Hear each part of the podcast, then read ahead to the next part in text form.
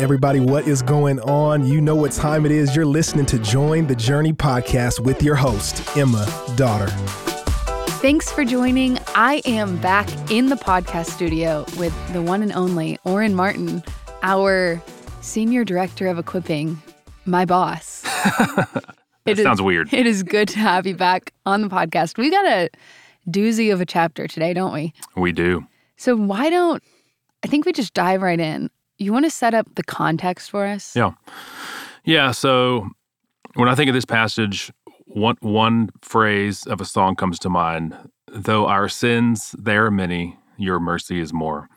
Uh, when I think about where we are in the context of Genesis, um, we've seen a lot of sin. Mm-hmm. We've seen the sin of Adam and Eve. We've seen the sin of Cain and Abel. We've seen, well, at least of uh, of Cain. Mm-hmm. Uh, we've seen brokenness and sin with their descendants, and Noah and his sons, and Abram, who becomes Abraham, is not perfect either. He's a sinner, and his son Isaac, and his son Jacob, and so you know, one question that I ask, when, you know, when we're reading through scripture like this is, um, how can what came before inform how I understand this story? So, in other in other words, when we've talked about this, context matters. Totally. And one question we should ask is how in the world will God fulfill his promises in the face of sin?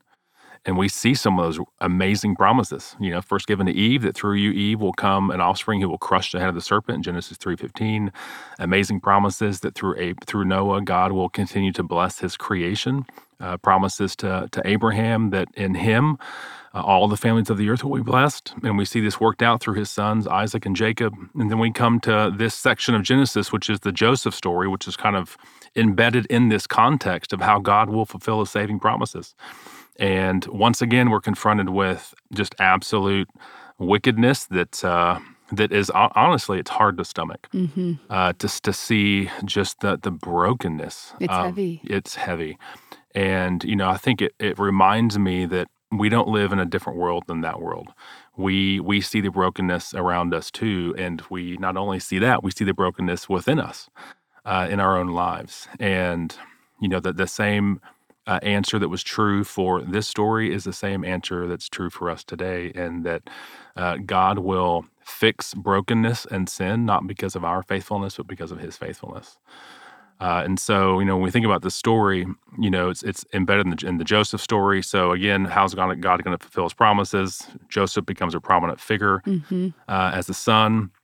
And then immediately after, you know, we're, we're kind of jumping to the story. We're interrupted by this by this weird chapter of 38 uh, with uh, with Judah, and you know we see in Judah uh, he uh, was not a squeaky clean figure. Nope. Uh, th- although he had just spared, you know, at least contributed to sparing Joseph's life, which which you know is a glimmer of hope. Um, you know, which we, we see seen up to this point. We know Adam and Eve are glimmers of hope, and mm-hmm. uh, you know, Cain and Abel, uh, pr- promised seeds are glimmers of hope, and Abraham's glimmer. You know, but but again, we're, at every glimmer of hope, we're faced with you know More depravity. more depravity and darkness.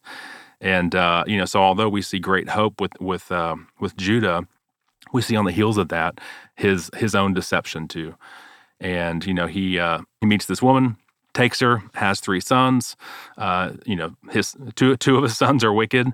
And uh, you know, common in this, you know, maybe cultural background that's important for us to understand is a it's a thing called levirate marriage, where Levirate marriage. yeah, isn't that a such What a such a a legal term. term? Yeah, Yes. Very um, official. And you know what that is, and it's prominent throughout the Old Testament, and even in the New, is uh, is is if a woman gets married to a man and her husband dies, then by law she can marry his brother, so that that family name and line can be continued. Uh, this comes up in in the genealogies of Jesus, is why it's important. Uh, because we see in, in Luke's genealogy him going through to, to to establish that Jesus is the Savior for all humanity, and and he uses this law to kind of name different husbands and fathers all the way back to Adam, uh, Right. which is pretty amazing. So we see this going on. Uh, you know, Ur dies uh, because he's wicked. The Lord puts him to death. Uh, then uh, then comes his brother. He was also wicked. Didn't didn't uh, do what he was supposed to do, and uh, and so you know, is it Tamar? Tamar? Mhm. How do you pronounce her name? I say Tamar. Tamar. That's what I've always said. Okay. Um, you know, she kind of takes matters in her own hands and and uh, deceives Judah because Judah didn't keep his word in giving her his third son, and uh, and then we just see you know just more wickedness, right? Uh, Tamar deceives, Judah deceives, uh, and you know in in really again kind of stomach churning ways.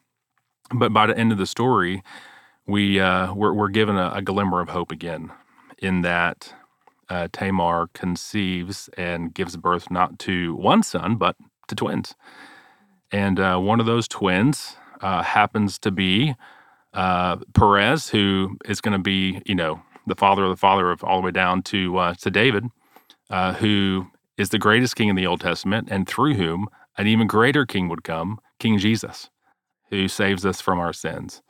And so, you know, what, what I love about this story is despite deception and wickedness and sin, God is faithful. Not because of Judah's faithfulness, not because of, of Tamar's faithfulness. Uh, he's faithful because of his own faithfulness and his, and his determination to to bring salvation out of uh, out of sin uh, and, and, through through the through the you know, the sinfulness of mankind. So let me let me ask you this. I, I think somebody might be listening and they hear you describing the goodness of God amidst the brokenness we read about.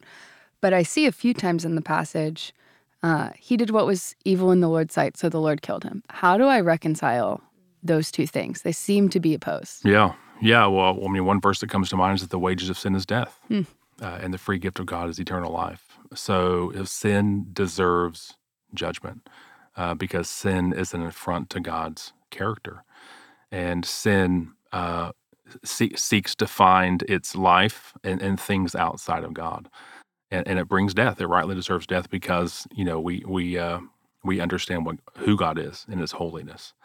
Uh, you know, one thing I you know often think is when my sin doesn't seem great to me, God's holiness won't seem great to me.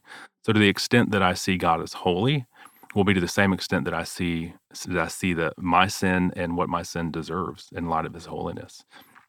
And you know, sometimes when I when I think a little of my sin, I think little of God, uh, and when I think bigger of God, I think bigger, bigger of my sin, right, yeah. and what it deserves. And the amazing thing is, right, j- just as in this story, God's faithful not because of their faithfulness, but because of His own. This story is a shadow of the gospel. Uh, because we see in the gospel that God's not faithful to us because of our faithfulness. God's faithful to us because of his own faithfulness in, in sending his son to do what we couldn't do, to live the life we couldn't live, to die the death we deserve to die, to take the, the penalty and the punishment that we deserve to pay, mm-hmm. couldn't pay. Uh, that through his life and death and burial and resurrection and ascension, through trusting in him, uh, we can have life. And, you know, even as a Christian, we understand that, that, that that God's faithfulness to us is not rooted in our faithfulness. You know, how do how do we know God's faithful? We look to the cross, right? That God demonstrated his own love toward us, and that while we were yet sinners, Christ died for us. That's God's vindication and proof in history that he loves his people. And so I can be confident of promises like Philippians 1 6 that says, uh, that he who began a good work in you will complete it till the day of Christ Jesus. Why? Not because of my faithfulness, because he's faithful to his promises to keep me in Christ by his Spirit. And that's that's hopeful. So hopeful. What do you think? We've got about two minutes left, Oren. When people come to this passage, common mistakes we make in interpreting it. Ooh, that's a good question. Uh, one common mistake would just be, you know, what we talked about a couple of minutes ago is just ignoring what came before. Hmm. Uh, so if we just, you know, th- thank the Lord, this isn't the first chapter of Genesis. And can you imagine if, oh, if, if, this, this were Genesis 1, starts. you'd be like, what is going on? yeah. Right. And uh, we'd have questions about we'd have questions about God's character. We'd have questions about uh, man. We'd be have questions about I mean all, all kinds of stuff, right? Questions mm-hmm. about marriage, like why why is she marrying her, you know his brother and then his brother and all this kind of stuff. So context matters, uh, and you know I, th- I think again you know, what we are taught early on in Genesis is is clearly establishing who God is and and what He's doing to bring about the fulfillment of His promises in in the face of sin, and how the brokenness of sin um, can you know brings death both spiritually and physically. Uh, but that God is gracious, and, and you know, just like we see in Genesis three fifteen, you know, amidst the the curses, God folds mercy in the middle. Mm-hmm uh, amidst Abraham's sin and you know lying about Sarah. Uh, God is merciful. Uh, amidst Isaac and Jacob and their sin, God is faithful.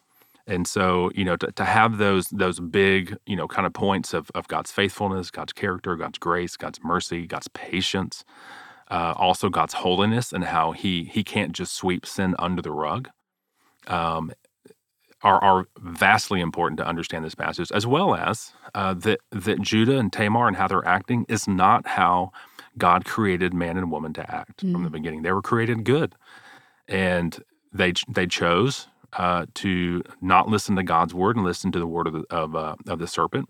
And and uh, as a result, they fell into sin, and it and it plunged the whole human race into sin. And we just see that the spread of sin. And again, we're asked, you know, the question, or forced to, to face the question: How will God fulfill His promises through this? Mm.